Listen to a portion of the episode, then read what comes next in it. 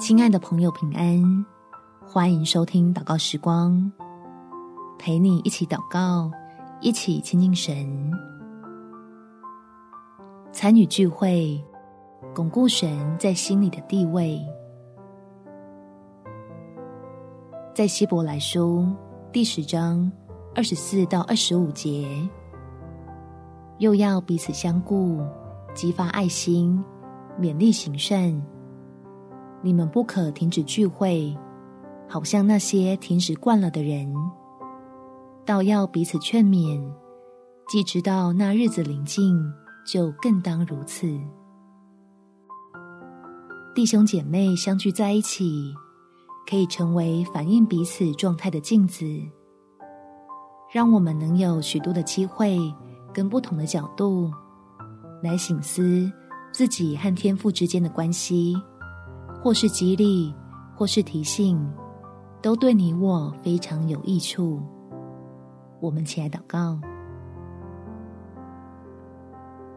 天父，求你使用我，在我所身处的信仰群体里，遭遇到的一切摩擦、碰撞、忍耐与扶持，来刺激我的生命，可以不断突破。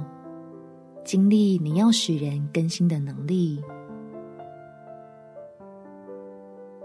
让我发现，原来跟随神一点都不无聊。